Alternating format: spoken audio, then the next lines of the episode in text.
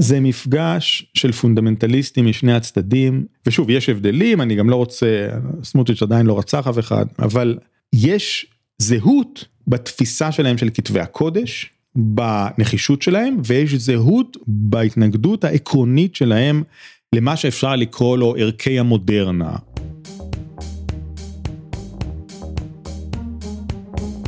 המצב הפוסט-אנושי, פודקאסט על טכנולוגיה, תרבות ורוח, עם דוקטור קרמל וייסמן.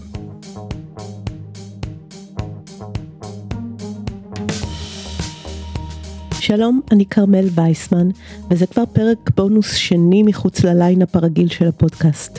אם טרם האזנת לפרק הקודם עם פרופסור יוחאי אתריה על קריסת הקונספציה הטכנולוגית, מומלץ מאוד.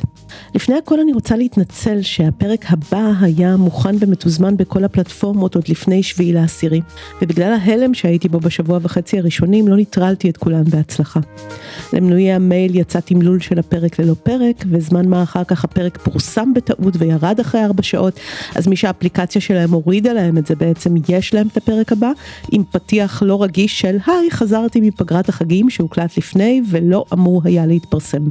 הפרק הזה יצא רשמית עם פתיח חדש בקרוב. אז לפני שניגש לנושא הפרקון הנוכחי, עוד כמה מילים בענייני טכנולוגיה והמצב הנוכחי. בפרק הבונוס שבו דיברנו על המצב דרך הטכנולוגיה, הזכרנו גם את התפקיד יוצא הדופן של הטלפון הסלולרי וספציפית הוואטסאפ אולי, ביכולת להביא לנו את הזוועות בשידור חי. ואני ציינתי את זה בהקשר שהוא שלילי והוא קצת קשה בעיניי. אחת המאזינות העלתה את הנקודה החיובית שמיקומים שאנשים שלחו אפשרו להציל חיים גם, וזה נכון. אבל אני המשכתי לחשוב על הדבר הזה כי משהו שם תפס אותי ועוד לא הייתה לי המשגה לזה. יש כאן בעיניי משהו הרבה יותר עמוק, ואני רוצה לנסות להגיד על זה משהו. כשאנחנו נמצאים במצב סכנה אמיתי, והגוף עסוק בלהימלט ולהציל אותנו, נמצא בהישרדות, יש משהו לא טבעי בלהשאיר טיפת אנרגיה לתיעוד של זה. לא טבעי, אני מתכוונת ברמה של אותו תפקוד אבולוציוני הישרדותי, שמספרים לנו שהוא לא השתנה מאות אלפי שנים. אז נראה שמשהו כן השתנה, עמוקות, לא? יש כאן הסתכנות בלהתגלות, ועדיין זה משהו שאנשים ברגעי האמת עשו על אוטומט, ברחו וצילמו, הסתתרו וצילמו. נתקלתי אפילו בתיאור של לחימת חיילים בבסיס זיקים, שכל התיאומים בזמן אמת נעשו בקבוצת הוואטסאפ, שלוחמת מעדכנת בת משפחה שמחבלים רצים לעברה בזמן שהיא מכוונת אליהם רובה. וזה מדהים בעיניי באיזו טבעיות זה דווח בעיתונות. אני מבינה שלדור הזה, הטלפון הוא פשוט באמת עוד איבר בגוף. והוא כנראה איבר חשוב שמופעל גם בשעת החירום הגדולה ביותר. וכל התיאוריות ההישרדותיות הביולוגיות שלנו, של מה טבעי במרכאות, צריכות להשתנות כאן. זה מכשיר שגם יום אחד כנראה יהיה גם ממש בתוך הגוף הביולוגי, כדי להקל עלינו ושלא יוכלו להפריד אותו מאיתנו בשעת חירום, וזה יראה לנו מה זה טבעי. זה יהיה חלק מהגוף שלנו ומעצמנו, שהוא למעשה בבעלות מסחרית, ואנחנו נשתמש בו לדברים האינטימיים ביותר. זה דברים שצריך להתחיל לחשוב עליהם, ולדעתי המשבר הנוכחי מציף. צילום נחשב לתיעוד, אבל מאז שהוא בכף ידינו זמין ותחוף כל כך, הוא יותר חלק מהחוויה מאשר תיעוד שלה. זה חלק מהאופן שבו אני חווה דברים. את כל הדברים מסתבר, גם חוויות קיצון.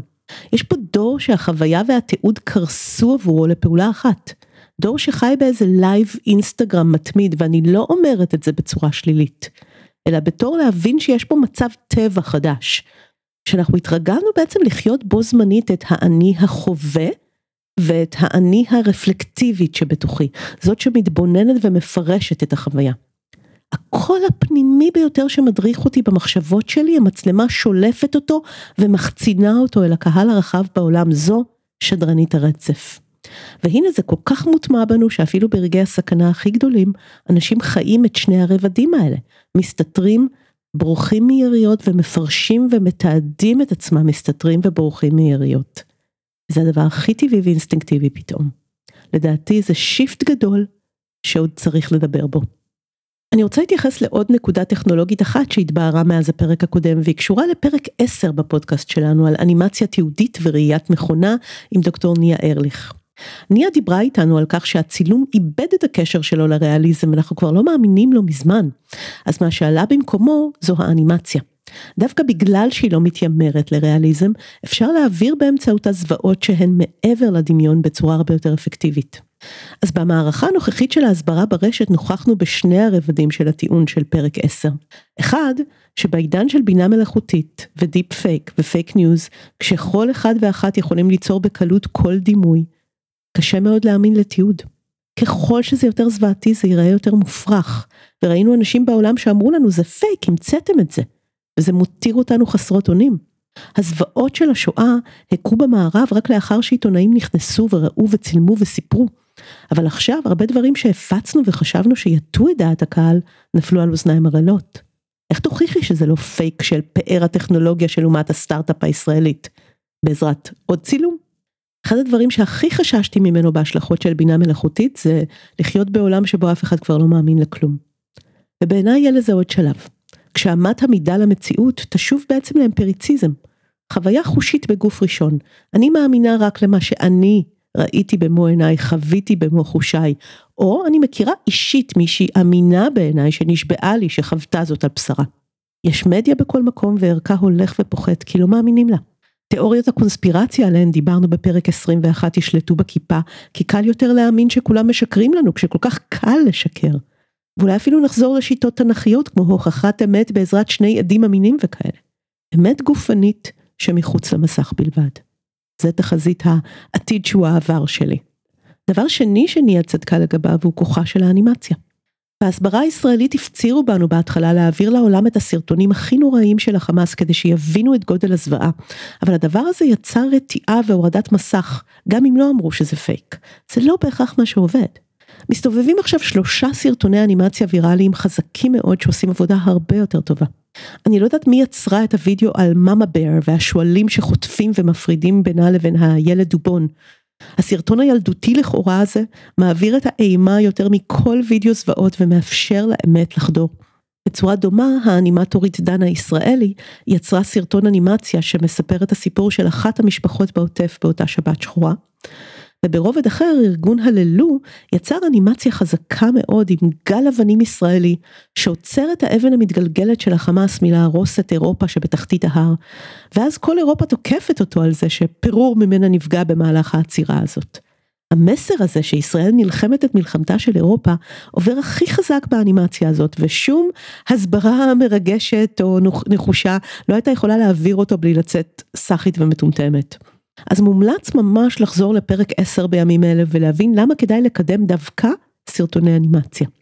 בקיצור, אנחנו חיים עכשיו בעתיד שצפתה העונה הראשונה של הפודקאסט, כבר אמרנו את זה בפרק שבעים ושלוש, כשפרקים שלוש וארבע על בינה מלאכותית החלו להתממש, והנה עכשיו אנחנו כבר בפרק עשר. דבר אחרון, יצא לי לשאול כמה פעמים בפודקאסט הזה למה התכוון יאיר סולין בהארץ כשהוא דיבר על זה שיש קץ הפוליטיקה. איך זה נראה בפועל? נדמה לי שגם את זה אנחנו חיים עכשיו. חמלים אזרחיים מנהלים בפועל את המדינה. הדרג הפוליטי משותק לחלוטין.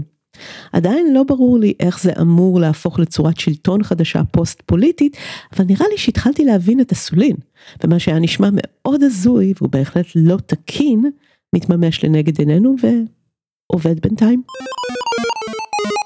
טוב, אז אני מביאה לכן היום פרק בונוס נוסף, וממאנת עדיין לחזלש, כי כפודקאסט שעוסק בעתיד הקרוב, ואמר לו פעם שהעתיד הוא העבר, אני לא יכולה להתעלם מההווה שלנו, שהעבר והעתיד קרסו לתוכו פתאום.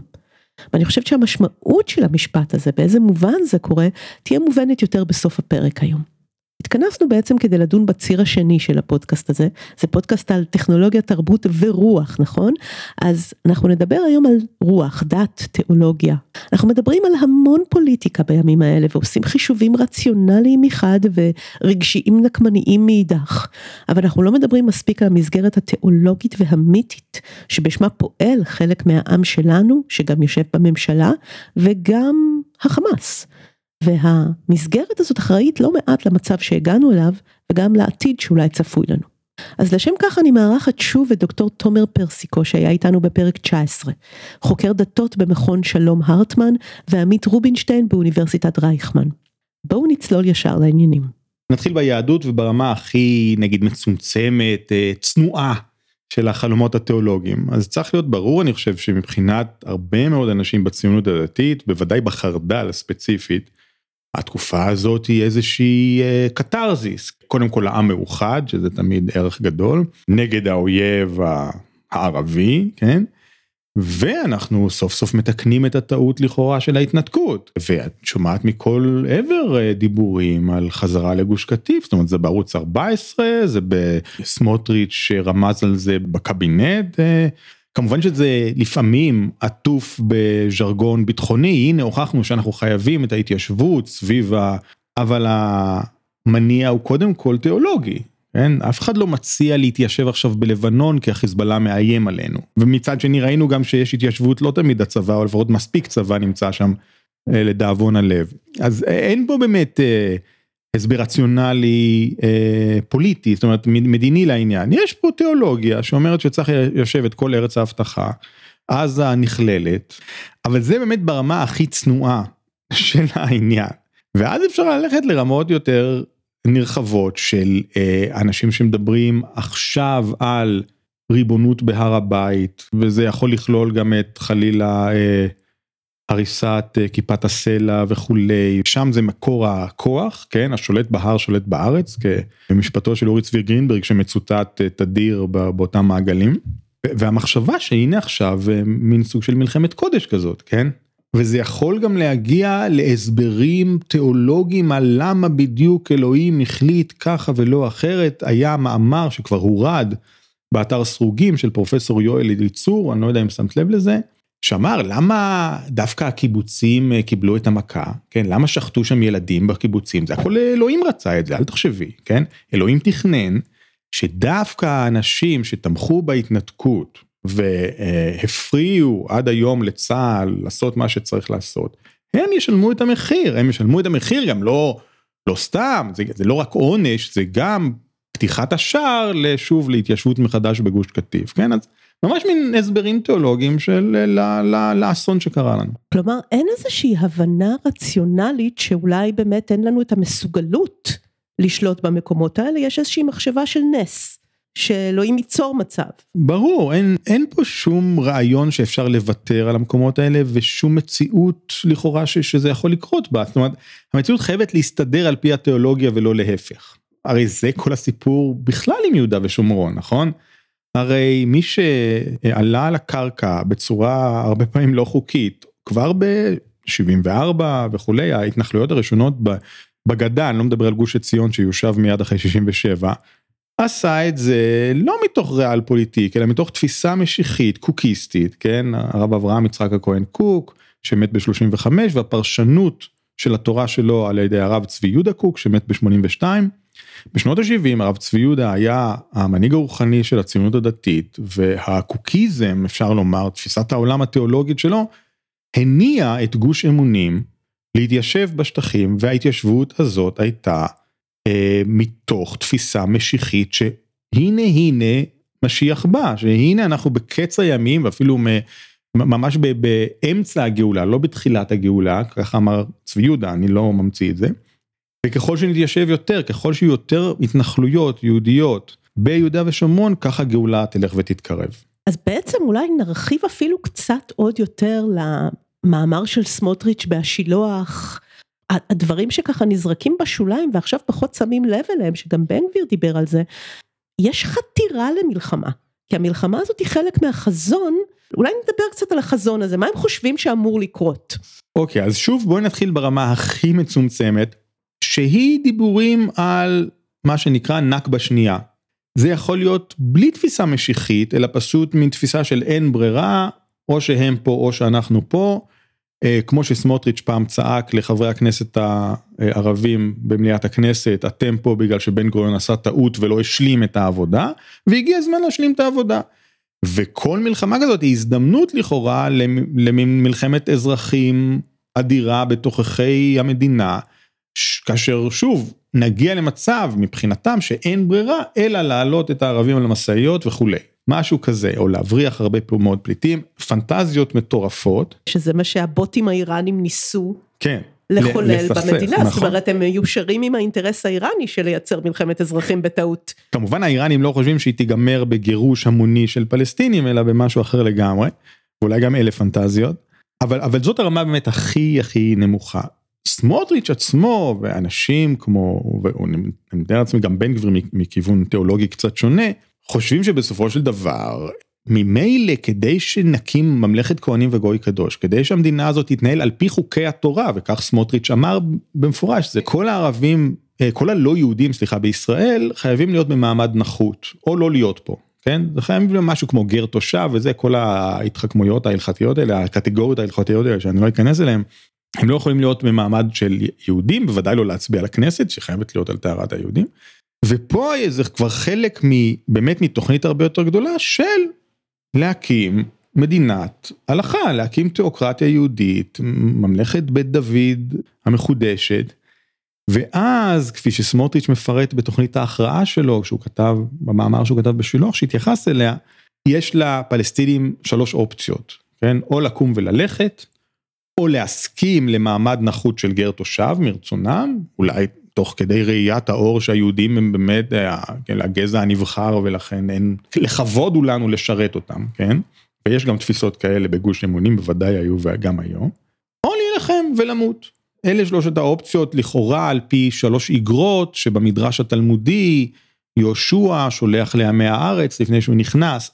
צריך להבין, יש פה תפיסה פונדמנטליסטית במובן הזה שהיא א', קוראת את המקורות במובן הכי מילולי, מה יהושע נכנס לארץ וטבח בעממים שישבו פה, כך אנחנו נכנסים לארץ וטובחים, זה, לא, זה שזה היה לפני שלושת אלפים שנה או, או, או יותר, זה לא משנה, ההיסטוריה, שני תפיסה מונוליטית של ההיסטוריה, אין הבדל בין עידן הברונזה לעידן, למאה ה-עשרים ואחת, אין, אין הבדל משמעותי במובן הזה שיש דברים של, שאנחנו מבינים שהם הם, הם, הם לא מוסריים, או שהמוסר שלנו שונה, אנחנו עושים אותם אחרת, זה לא מקובל, זה לא ריאלי, אין דברים כאלה. אנחנו מתיישרים לפי המקרא, כן, לפי המילוליות של המקרא, והתפיסה המונוליטית הזאת של ההיסטוריה, ושלישית, מין, מין נחישות מאוד מאוד גדולה, להביא את המצב הזה, חוסר פשרות, מוטיבציה עצומה, שמניעה את האנשים האלה שדוך, כן, ראש בקיר, מתוך עומד אמונה שהכל יהיה בסדר, כי אם אנחנו עושים את רצונו של השם, הוא בסוף יציל אותנו, כמו שסמוטריץ' אמר על הכלכלה, נכון? אם בחוקותיי תלכו, יהיה ים בכסף לכולם, אם לא, אז לא. גם החמאס והחיזבאללה חושבים שהם עושים את רצונו של, של אללה, זאת אומרת, יש כאן באמת איזשהו מפגש... בוודאי. מלחמת דת בסגנון ימי הביניים לגמרי. זה מפגש של פונדמנטליסטים משני הצדדים, שבאמת מה שמשותף להם, ושוב, יש הבדלים, אני גם לא רוצה, סמוטריץ' עדיין לא רצח אף אחד. עדיין. יש לו כוונות, כאילו, אפשר להסתכל בתוכנית ההכרעה, כן, ומה שהוא אמר עליה, אבל אני לא, אני לא טוען שאין שום הבדלים, אבל יש זהות בתפיסה שלהם של כתבי הקודש, יש זהות... בנחישות שלהם, ויש זהות בהתנגדות העקרונית שלהם, למה שאפשר לקרוא לו ערכי המודרנה. לעולם החילוני, דמוקרטי, ליברלי, הומניסטי, זה העולם שמאיים עליהם. וכמו שהפונדמנטליזם האסלאמי קם כנגדו, כך הפונדמנטליזם היהודי קם כנגדו. שוב, אני לא רוצה להגיד קטגורית שזה המצב אצל כל ארגון פונדמנטליסטי, או אצל כל סוג של פונדמנטליזם, אבל אי אפשר לסמוך על זה, שמניעים פרגמטיים ינחו את הפונדמנטליסט, כן? ושוב, כי הוא מאמין שהכל יהיה בסדר, אלוהים יושיע, אם נעשה מה שאנחנו חושבים שככה אלוהים ציווה. אבל פה אני חושב שצריך לשים לב שלא כל הפלסטינים הם חמאס. בואי נחזור לאנלוגיה לציונות הדתית. ואני שוב אגיד פה להבדיל כדי שאנשים יירגעו, אבל רוב הציונות הדתית, המיינסטרימית, כן? רעננה, גבעת שמואל, כפר סבא, הרצליה, כן? פתח תקווה, אריאל גם, אלון שבות גם, אפילו אופרה ברובה, כן? הם אנשים שאין להם שום התנגדות לערכים של המודרנה. יכול להיות ויכוחים פה ושם, ענייני להט"ב, טיפה לטיפה לפמיניזם, כשזה מגיע לתחום הדתי, זה לא שיש להם בעיה עם נשים מצליחות, מנהיגות, אבל ספציפית בבית כנסת, כן? אבל אין להם בעיה, לא עם אינדיבידואליזם, לא עם אוטונומיה, לא עם זכויות אדם, לא עם זכויות אזרח, לא עם דמוקרטיה, לא עם ליברליזם, בגדול, כן? הם להפך, הם ימצאו את הערכים האלה, הם חלק מהעולם הזה. המיעוט שבציונות הדתית, שאנחנו קוראים לו חרדל, המאפיין המזהה שלו, אני רוצה לטעון, הוא לא שהם מקפידים קצת יותר בהלכה. המאפיין המרכזי שלו זה ההתנגדות הזאת לערכים המודרניים. זה מה שהופך אותך לחרדל, זה מה שהופך את בנט לסמוטריץ'. בנט לא שם, סמוטריץ' כן שם. הוא לא ליברל, והוא, והוא רואה בליברליזם סכנה מבחינתו לזהות היהודית, למטרות של היהדות. עכשיו, שוב, להבדיל, אנלוגיה, המון פלסטינים, רובם מסורתיים שכאלה, אבל אין להם בעיה עקרונית לחיות את חייהם, עם מינימום של כבוד עצמי ואוטונומיה ו- ויכולת אה, לחיות בקהילותיהם בביטחה. וגם אם הם היו רוצים שאנחנו נעוף מפה, כפי שהרבה מאיתנו היו רוצים שהם יעופו מפה, הם לא יצעדו את הצעד הבא ו- וינסו לעשות את זה. מוכנים לפשרה, אפשר לומר, כן? במובן הזה שיש איזשהו מקום שהם כן פרגמטיים. המיעוט, החמאסניקי, שיכול להיות שיש לו הרבה תמיכה, אבל לא כל מי שתומך בחמאס הוא חמאס, כן? הוא באמת הפונדמנטליסט הזה, שרואה במודרנה סכנה, שרואה בזה שהיהודים הביאו לפה את המודרנה, את המערב לכאורה, כן? סכנה. ושיתו אי אפשר יתפר... יתפשר, כאילו, כי בסופו של דבר הוא רוצה את כל היהודים לא פה. מה שאנחנו עשינו ב-חמש עשרה שנה האחרונות, כן? החמאס עלה לשלטון בהפיכה בעזה ב-אלפיים ושבע, ב-אלפיים ותשע נתניהו עלה לשלטון פעם, פעם שנייה. מה שעשינו מאז זה חיזוק החמאס והחלשת הרשות. במקום לחזק את הפלסטינים שמעוניינים במדינת לאום, שמגשימים את זהותם הפלסטינית באופן לאומי, אנחנו חיזקנו את אלה שמגשימים את זהותם הפלסטינית באופן דתי ובאופן פונדמנטליסטי, כן? באופן כזה שלא מאפשר פשרה, שלא מאפשר שתי מדינות, כי אנחנו בכלל לא מדברים על מדינה, לא, לא מעניין אותם כאילו להקים מדינה משגשגת. אוקיי, okay, בוא נדבר באמת על, ה, על ההיבט המיתי. בעצם אני רוצה לשאול, האם הביטחון הזה שאלוהים יסדר פה את העניינים ואנחנו נקבל את הארץ, הוא רק ביטחון או שיש איזושהי נבואה, אמונה, סיפור, תהיה מלחמה, ואז מה יקרה אחריה, יש איזה מיתוס? הוא נפוץ דווקא אצל הנוצרים האבנגליסטים, שם יש ממש סיפור, יודעים מה יקרה. בואו כמה מילים על האבנגליזם, זה טיפוס של נצרות, זה לא זרם בנצרות, כי נגיד, יש הרבה נגיד Southern Baptist שהם אבנגליסטים, אבל יש גם אפיסקופלים שהם יכולים להיות אבנגליסטים, יש כל מיני, זה לא כנסייה, זה לא זרם כנסייתי, אבל זה טיפוס של מאמין נוצרי, יש הרבה אבנגליסטים בארצות הברית, יש גם במקומות אחרים, הם מאמינים בתפיסה יותר מילולית של המקרא, כן, סוג של קצת יותר פונדמנטליסטית מהבחינה הזאת, וחלקם לפחות מאוד משיחיים במובן הזה שהם חושבים שאוטוטו ימות המשיח, והם גם יודעים מה הולך לקרות. עכשיו,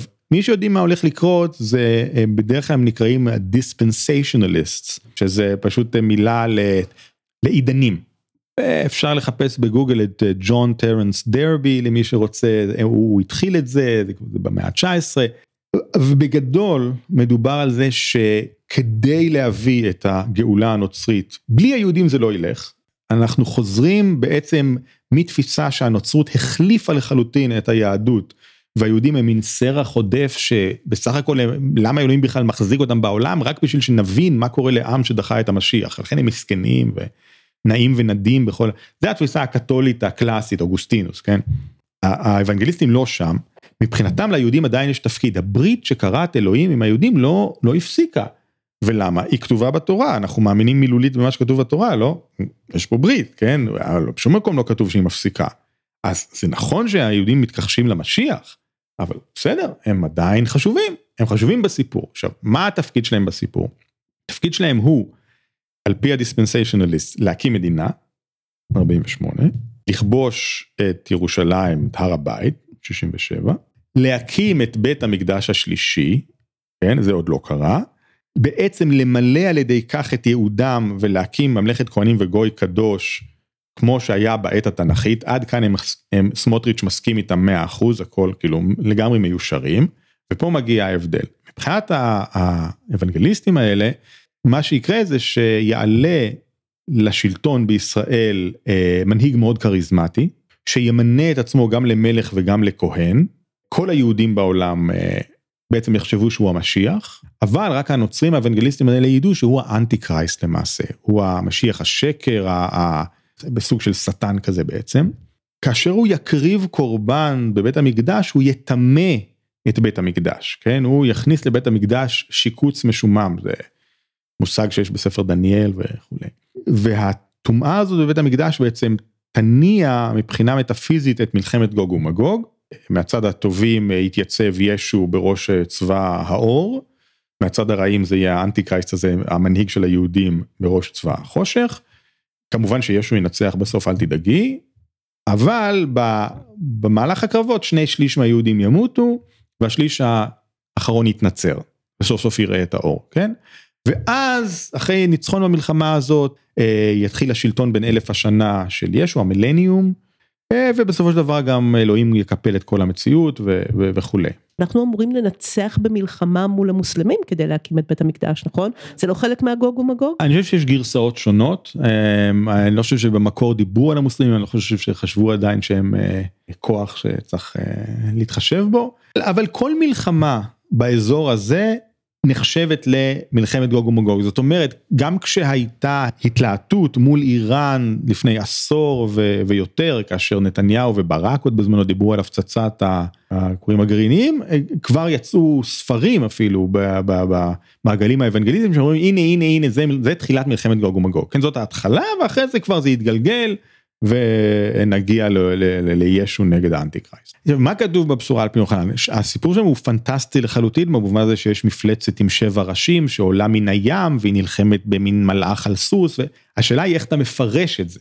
זה מה שנקרא הספרות אפוקליפטית, במובן הזה שהיא מאוד, היא פנטסטית, יש בה יצורים שאנחנו לא מכירים, ואנחנו צריכים לפרש איזה יצור מייצג איזו אומה, או איזו מדינה, או איזו אימפריה וכו'. שבעה ראשים? זה כאילו שבעה ארגוני טרור, אנחנו יכולים לפרש את זה באיזושהי צורה. בבקשה, את יכולה להיות טובה בזה. אתה מתרשם שסמוטריץ' ובן גביר מאמינים ברעיון גוג ומגוג הזה, שזאת הסיבה שהם באמת חושבים שצריכה להיות פה מלחמת קודש? לא, רגע. שאנחנו ננצח בה? הגוג ומגוג זה ספציפית עניין נוצרי. הנוצרים הם שעשו מזה צימס, כן? הם עשו מזה פרויקט שלם. אנחנו לא. מבחינת סמוטריץ' ובן גביר צריכה להיות נכבה שנייה, צריך לגרש את מי שצריך לגרש וכולי, אבל המלחמה עצמה אין היבט מטאפיזי לבד מזה, שהיא מאפשרת לנו אחרי זה להקים פה ממלכה על פי חוקי התורה. יש מין ברית לא קדושה בין, בין המתנחלים, או ארגונים שונים של מתנחלים, לבין ארגונים שונים של הנוצרים האבנגליסטים, ברמה של הם מזמינים לפה מנהיגים שלהם לנאום בכנסים של מתנחלים, ולהפך. והמחשבה היא שאנחנו אולי לא מסכימים על ה... על ה-end result, כן, על מה שיקרה בסוף, אבל אנחנו מסכימים על הדרך, הדרך היא ניקוי הארץ מערבים, ו- ובניית בית המקדש, עד אז אנחנו מיושרים, יאללה. זה קצת מצחיק, זה קצת כמו שביבי טיפח את החמאס, כדי שיום אחד נהיה אויבים מרים, כן. גם פה זה מרגיש כאילו שהם מטפחים אותנו, ומחזקים אותנו, כדי שיום כן. אחד נלחם ביחד. מה הקטע? אה, כן, אה, שמי, זה מטורף לחלוטין, אין הרבה מה. הטירוף זה מה שמנהל אותנו. אתה אומר, אין לנו ביהדות דבר כזה, זה הכל שאול גנוב מהנוצרים בעצם. בואו נזכור, יש משיח, יש יום הדין, יש קץ הימים, יש את כל הדברים האלה. ומה אמור לקרות בימים האלה לפי היהדות, אם אנחנו קרובים? יש כמה וכמה מדרשים בתלמוד ובמדרשים אחרים ש... מדברים על מה יקרה, אז חוצפה תסגה, וצעיר לא יכבד זקן, החל מדברים כאלה, ועד לתופעות מטאורולוגיות שונות ומוזרות וכו'. כאילו החוצפה וזה וזה, זה כבר קורה, כאילו זה שלטון של ילדים וכו', וגם תופעות מטאורולוגיות של משבר האקלים. אנחנו לא שם, כאילו מה עוד אמור לקרות? לא, בסדר, אחלה. שוב, שערי פרשנות לא ננעלו, וזה באמת נראה לא טוב, זה נראה לא טוב.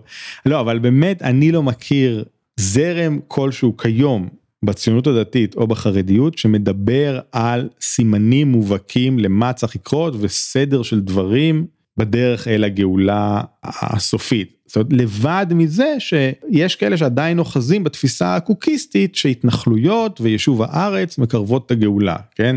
וגם זה, זה פחות ממה שהיה בשנות ה-שבעים וה-שמונים, זה היה המובן מאליו של הציונות הדתית. היום ההתנחלויות הן בעיקר המפעל המשותף, כן? ופחות מין רעיון משיחי שכזה. אז אתה חושב שדווקא איפשהו התמתנו מבחינה דתית? ואת הדברים שאנחנו רואים כרגע, אפילו שהם בממשלה, הם עדיין מייצגים איזשהו מיעוט. אז זה נקודת אור. לא, הציונות הדתית בגדול כבר לא במקום הקוקיסטי. הקוקיזם כמסגרת אידיאולוגית ותיאולוגית רלוונטית ומובנת מאליה לציונות הדתית, קרסה. בשנות ה-שבעים דיברו על זה שאוטוטו כל החילונים חוזרים בתשובה.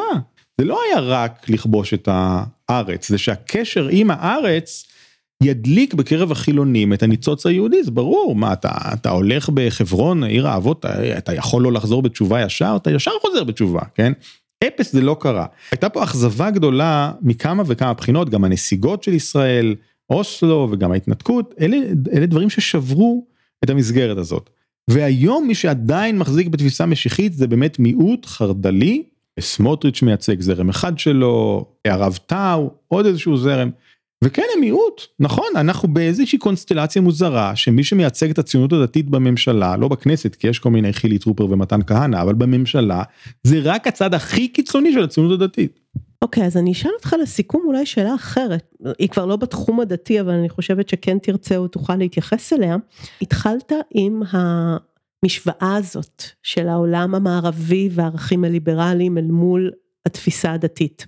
אנחנו בשבוע האחרון נורא נורא מאוכזבים. השמאל הישראלי, הליברליזם הישראלי מאוד מאוכזב מהעולם הליברלי והצד שהוא נוטל, כמעט בכל מקרה אחר הסכמנו איתו, ופתאום אנחנו יוצאי דופן, מה? אנחנו לא מאוכזבים מהעולם הליברלי, ביידן הוא ליברל, כן, אנחנו ודאי לא מאוכזבים ממנו, ויש הרבה מאוד, אני חושב שרוב השמאל הליברלי בוודאי, גם בארצות הברית וגם באירופה, מאוד uh, מתנגד לטרור ו... וכולי, יש קצה פרוגרסיבי, רדיקלי, הייתי אומר, שמאל רדיקלי, שאו שהוא מעולם לא היה ליברלי, למשל שמאל מרקסיסטי, הוא לא ליברלי, לא מאמין בזכויות, כלומר זה לא העניין, ויש קצוות אחרים, גם כן פוסט קולוניאליסטים למיניהם, שיכול להיות שהם ליברליים מבחינות אחרות, אבל בגלל המצב של הכיבוש, ספציפית פה, הם, ובגלל, אני טוען, גם אה, זרמים אנטישמיים שונים, הם לוקחים את זה למקום של ערעור, על עצם זכותה של מדינת ישראל להתקיים. שוב, זה לא שאין כיבוש, יש כיבוש, ישראל מתנהגת כמעצמה קולוניאליסטית ביהודה ושומרון, זה, זה נכון, כן? אבל למשוך מזה את, ולהאשים את כל הפרויקט הציוני כולו, כגזענות וכקולוניאליזם, זה כבר משהו אחר, ו-to single out, מה שנקרא, את מדינת ישראל, שהיא המדינה היחידה לכאורה, שבה באו מתיישבים והתיישבו בארץ, ולכן אין לה זכות קיום, הרי אם זה היה הקריטריון, גם ארצות הברית, וגם כל מדינות דרום אמריקה, וגם אוסטרליה, ואתה יודעת, עוד כמה מדינות שהגיעו אליהם אנשים והתיישבו בהם, גם לא היה להם זכות קיום, אבל כמובן שאף אחד לא חושב כך. מה גם שאנחנו לא בדיוק הגענו אקראית. נכון, ויש קשר היסטורי ותרבותי, שגם האום הכיר בו. אז בסופו של דבר, זה מתחת להכל, זה אנטישמיות. אני אומר שיש גם אנטישמיות, יש גם פוסט קולוניאליזם שיצא משליטה, יש גם פוסט לאומיות, יש גם רצון לערער כל היררכיה ו- ו- ותמיד להיות לצד המס- החלש, יש את כל אלה, אבל בוודאי יש גם אנטישמיות שמעצימה אותם, עושה להם איזו אמפליפיקציה במקרה שלנו. אני אומרת כבר כמה שנים בפודקאסט כזה, העתיד הוא העבר, ואני חושבת על זה במונחי טכנולוגיה, ודפוסים שחוזרים, ואיך דברים שדומים לימי הביניים, ואיך כאילו, אה, הטכנולוגיה מביאה סממנים פשיסטיים, ואני מודה שלא חשבתי לרגע שאני אצטרך לעשות פרקי בונוס שמתעסקים בהווה, ומראים איך באמת אנחנו חוזרים לעבר במובן הכי רוב. העבר פורץ אל תוך ההווה ומושך ממש, אותנו אליו. מלחמות ברבריות כאילו בסגנונים מהביניים. על ידי אה... אנשים שמחזיקים ברעיונות ימי ביניים או, או תנכיים. בדיוק, או, או באמת כאילו חוויות ש, שאפשר להשוות אותם רק לפוגרומים של המאה שעברה. ל... לא חשבתי במובן הכי הכי פשט שהעתיד הוא העבר. ואני לא יודעת איך אני ממשיכה את הפודקאסט על עתיד. כשאנחנו חיים בעתיד העברי הזה. איך אנחנו ממשיכים באופן כללי. זה מצב פוסט אנושי, לא יודעת. זה... לא יודע, אנטי אנושי. זה המקום שבו הפוסט מצנר את, ה... את הפרה. ובנימה אופטימית זו. אז הפשוטה כתבה לפני כמה ימים בבדיחות הדעת, שהיא מבינה שנבחרנו לארח את מלחמת העולם השלישית במקום את האירוויזיון, כבוד. והאמת היא שלא נבחרנו לאחרונה, הבחירה המיתית הזאת נעשתה כבר בנצרות מזמן. ואל תטעו, התיאולוגיות הללו משפיעות מאוד מבחינה פוליטית. אז אם נסכם, יש כאן שני שסעים מרכזיים. אנשים שמעוניינים לחיות את ערכי המערב הליברלי דמוקרטי בשקט, ואנשים שרוצים לחיות מציאות תיאולוגית. ויש אותם בכל הצדדים, בריכוזים שונים אולי. ולכן מתנהלות כאן שתי מלחמות במקביל, בין המערב לדתות ובין הדתות לבין עצמן. אבל כשאנחנו פונים לחברנו במערב בשם ההומניזם והאנושיות, אנחנו עושים טעות לדעתי.